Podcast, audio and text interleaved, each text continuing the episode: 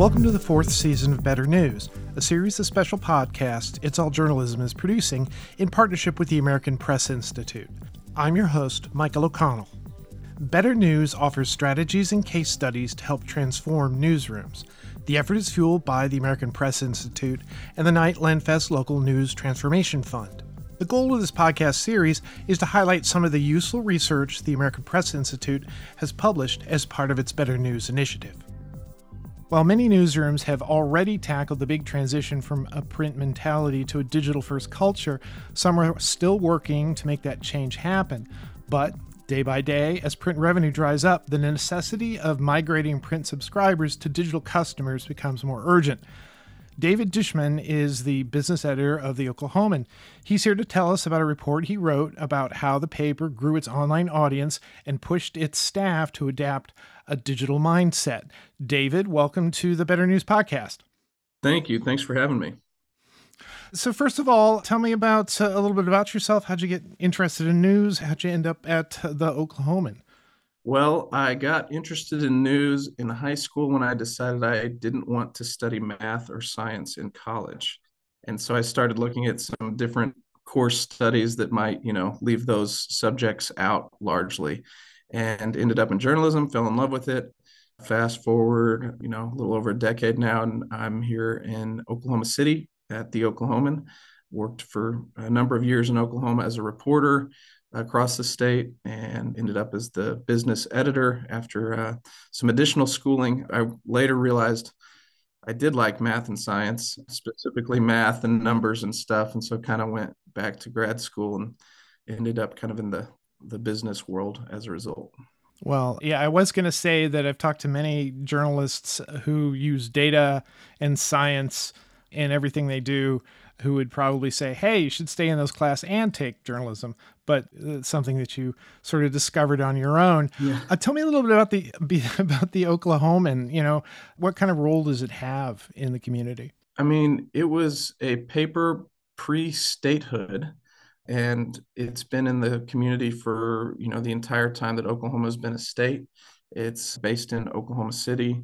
For most of its history, has covered the whole state it's got a really rich tradition of, of doing some great journalism through some pretty incredible stuff. Uh, their work on the Oklahoma City bombing stands out as, you know, kind of a high water mark for some of the incredible work they've done. But like many, we've, you know, struggled to adapt and change to the newest business models and digital world and what worked for you know 100 years is definitely not working now so that's kind of where we, we were at and the position we found ourselves in a few years ago. And the position you're in was not something that I think is foreign to a lot of journalists who've been around for the last 10 or 15 years. This move from not just this idea of publishing content on the web, but also seeking out revenue that can help sustain these older papers, these older institutions that have been around. You kind of identified what was the problem. What was the, the strategy that you sort of came up with to sort of tackle that? Yeah, and when you ask what did I come up with, it's not individually me, but our team of leadership and and some within Gannett after we'd been purchased and acquired by Gannett, we we looked at it and I kind of helped lead some of the, these initiatives and looked at okay, one we need to be stark and transparent with our staff about the reality of where we're at. I'd been a reporter at the paper for uh, I think almost three years at the time and had recently moved into the role as editor and then was being asked to help kind of lead this digital culture change.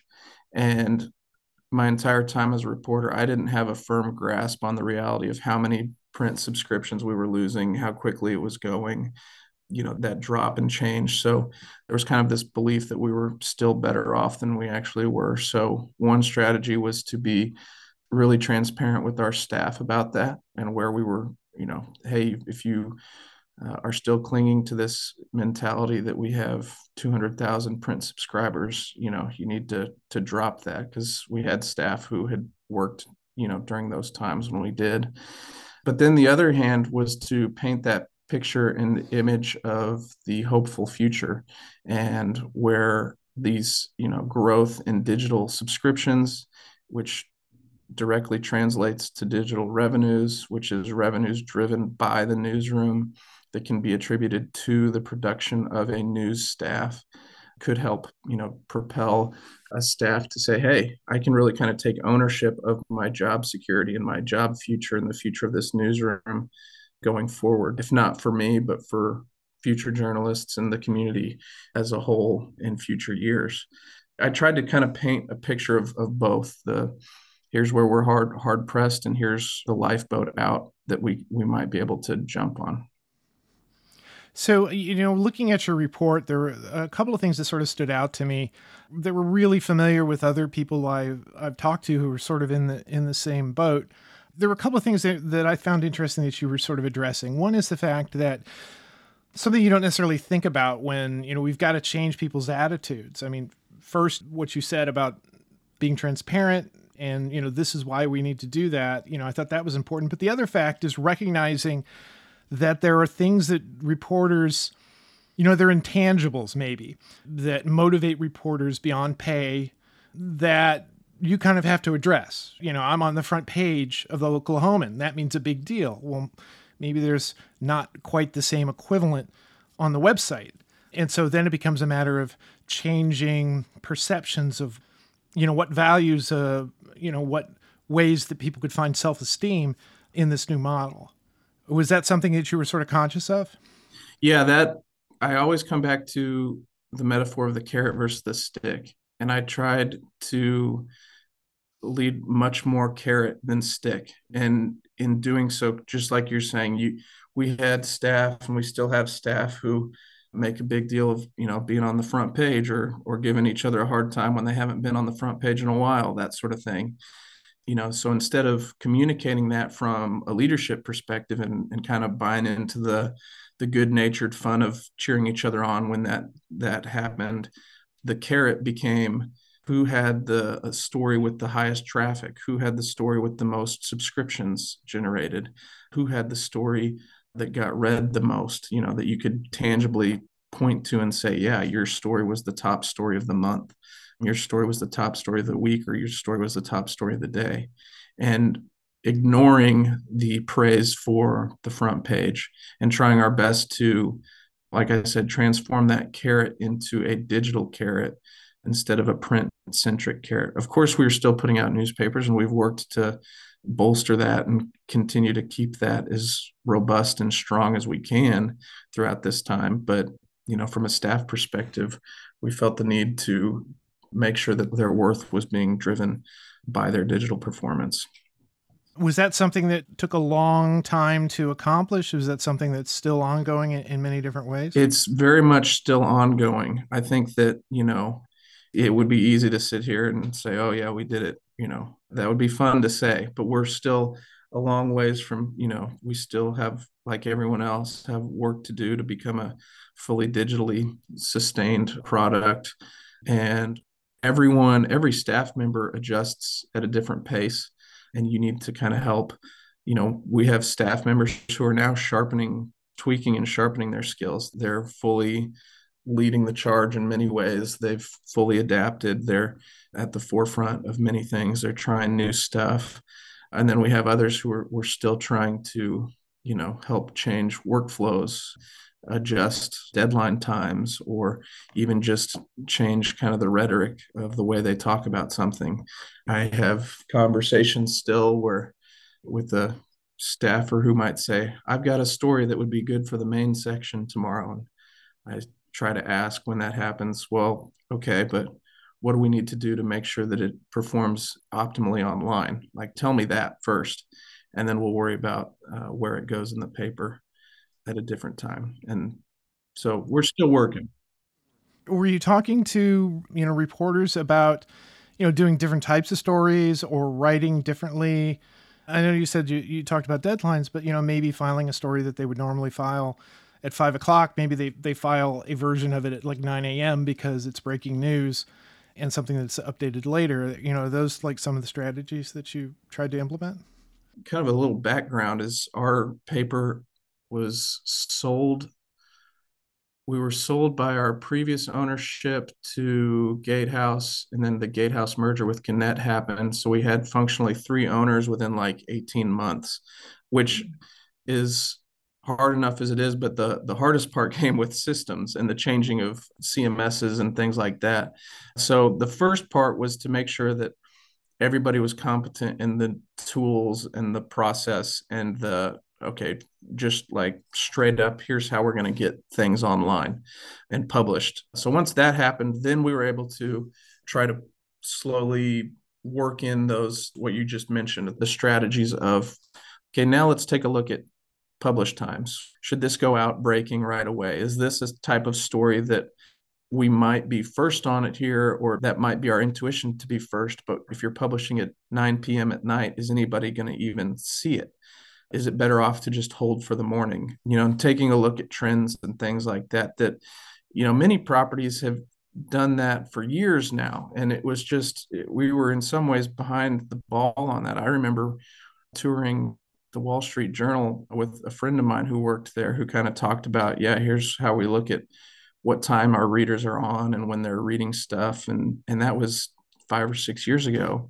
And you know that was the kind of thing that i was trying to help lead and push through the help of, of many others who were studying those and studying some of those trends on the back end that could then bring them to our editors and like myself and say, okay, here's where, you know, you on the business desk, your stuff, like our stuff, is much better performing in the morning, which makes sense. You know, business professionals are up reading their news when they get their coffee and stuff as opposed to other things that might be better off in the afternoon or lunchtime hours. So Let's talk a little about the sort of drive to getting getting new subscribers or converting print subscribers to digital subscribers. You know, what strategies did the Oklahoman put in place to sort of make that happen?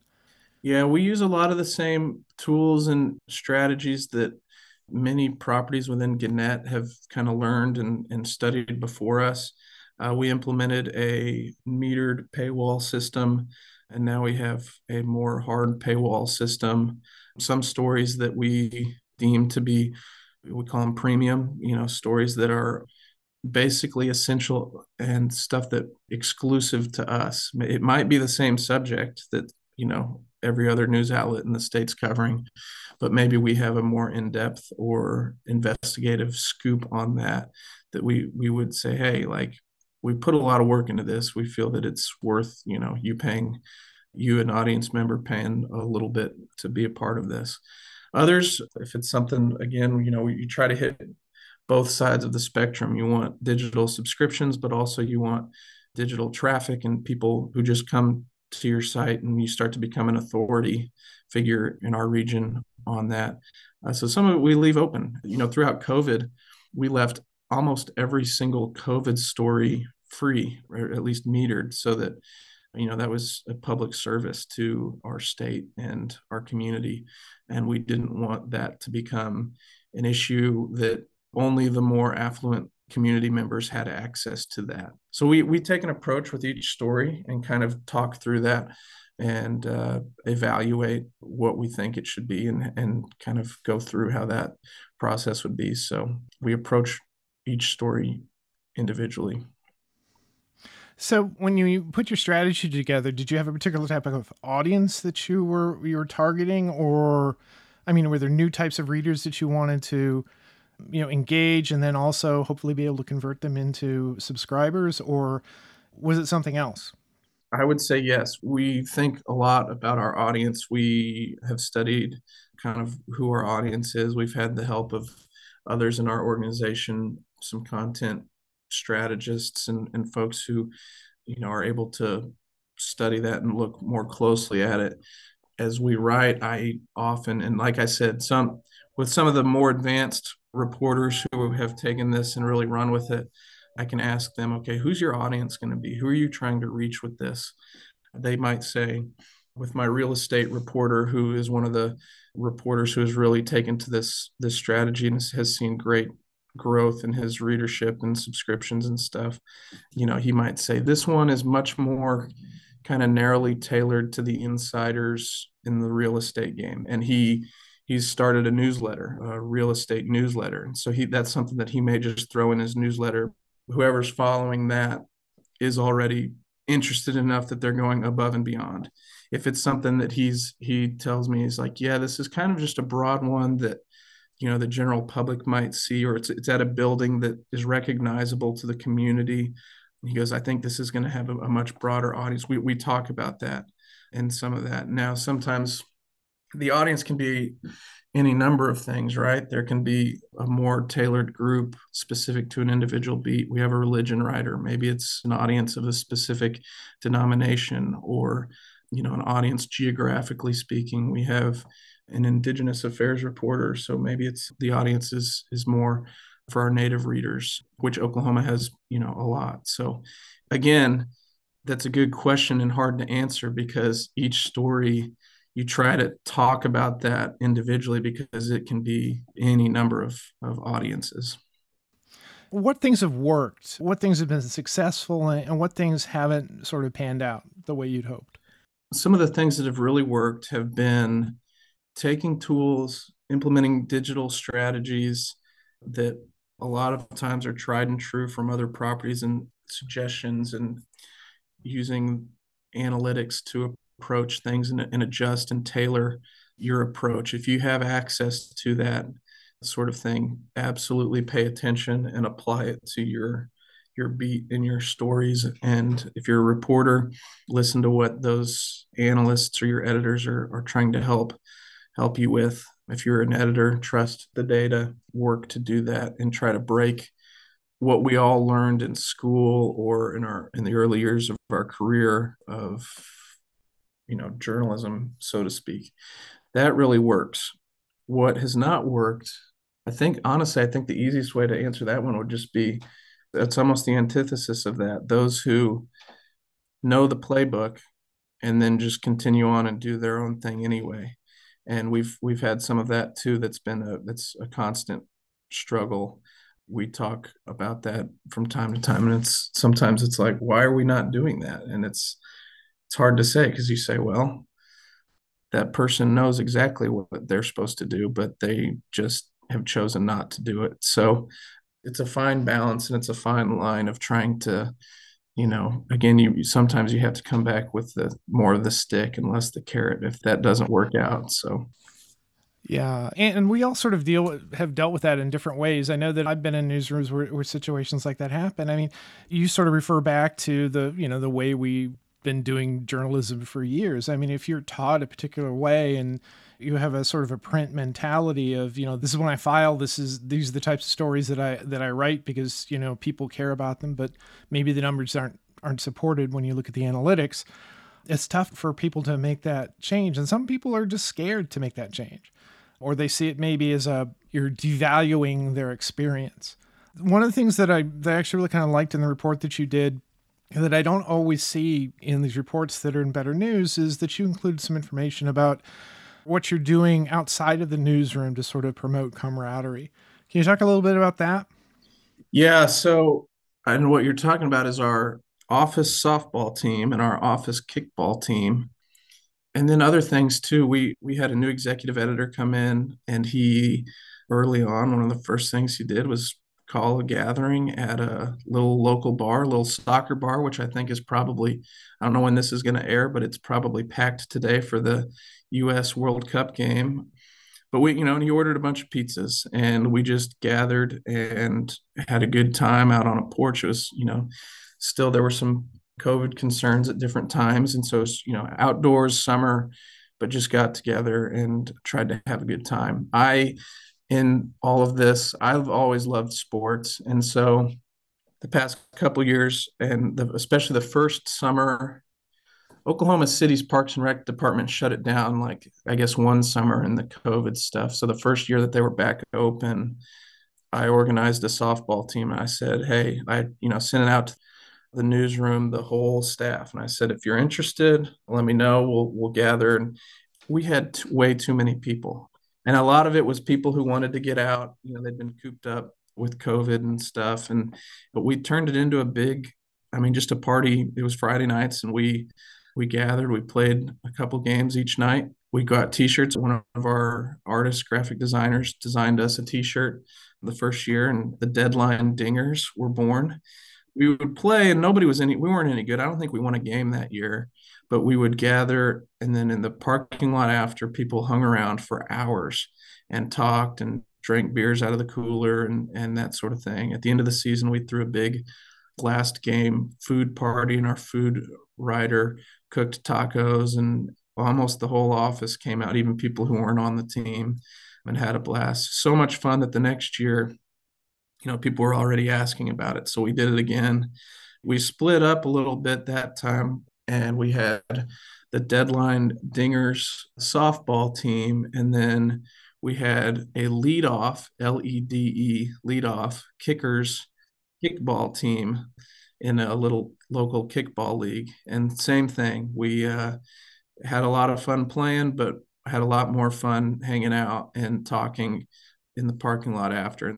And I'm a very competitive person and we weren't very good in either either league. And so it was a hard thing for me at times to show up knowing I was going to get my butt kicked, but I had to remind myself that there's a, a much bigger and better purpose for that sort of thing. And that was to help build some rapport among staff because it's hard, you know, it's it's hard. And a lot of times even still we have our office open again now, but you don't see a lot of people in the office at times because people are out and about or working from home is a much more prevalent thing. We've all been, and we continue to be in that era of cutbacks and layoffs and people leaving the industry and that sort of thing. So, whatever you can do in your own newsroom to help promote that, it, it can be simple.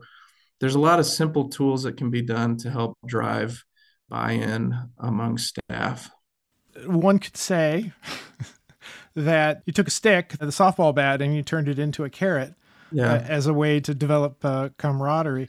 Again, it's the little things sometimes that don't seem, upon reflection, you're not, you know, well, that can't be that big of an impact, but they do have a big impact in many different ways. I worked in a newsroom where they had worked out a ad deal with a local pizza parlor, and you know, once a month they had pizzas for lunch, and that was everybody's favorite day. Mm-hmm. And you know, and so those times when you're you're working late, you know, okay, well, I'll be in tomorrow because I know I'm going to have pizza. So journalists appreciate little things like that that can have a big impact. I know you mentioned, you know, recommended people look at the analytics and, and what the numbers are telling you, and you also mentioned camaraderie to get people sort of on the same team you know, is there anything else you'd recommend to a newsroom that was in the same place or that's in the same place that the Oklahoman was a couple of years ago? Look at your staff and find out who could be your champions of your cause and how you can empower those who might not be as good at certain things but could be good at others. So, for instance, some of our staff and digital savviness, as we all know, and it's kind of plenty of jokes about it, but tends to skew toward younger staff members. So having champions in that camp who can take things and run with it. And I'm not saying everyone is this way, but you know, an older staff member may not be as willing to embrace the digital side of things, but can be an incredible resource and tool and teacher and mentor from the journalism side of things. You can do everything you want digitally and still be a terrible journalist if you don't know how to report and treat things objectively and source and network you know that's something that we've i've kind of worked through and tried to help coach among uh, some younger and more green journalists recently is you know just the simple art of sourcing and networking on a beat and making sure that you have uh, great contacts. And so that's something that i've tried to help coach and others uh, in the newsroom have tried to help coach who are struggling on the other end of you know trying to adapt with the digital side or the computer tools and that sort of thing. So identify a person's strengths. That helps show them you know their value and you can help. You're not attacking a person or, or making them feel like they only see flaws in their own work or that you only see flaws in their abilities. If you can help empower them to to do what they're good at and grow together you know because everybody's trying to improve in different areas. No one's a perfect journalist. Everyone can improve in different ways. So the more you can do with that and again kind of that relational thing the softball we'd hang out in the parking lot for hours after and sometimes we'd be talking about you know, the Thunder and their terrible draft picks. But sometimes it would be conversations would transition to struggles to get you know somebody to talk about something. Maybe the you know a politician was giving someone a hard time or something couldn't be uncovered or you know and then you have a built-in network where people are then saying well hey have you tried this? Maybe you can do that. And so it, it led to a lot of great coaching moments and conversations that don't happen if you're not together yeah amen to that I've been talking to uh, business editor David uh, Dishman about how the Oklahoman grew its online audience and pushed its staff to adopt a digital mindset. David, thanks for coming on the Better News Podcast. Thanks for having me. Thanks for listening to Better News, a co production of the American Press Institute and It's All Journalism. API's Better News initiative offers strategies and case studies to help transform newsrooms. You can find out more about the Better News Initiative and this podcast at betternews.org.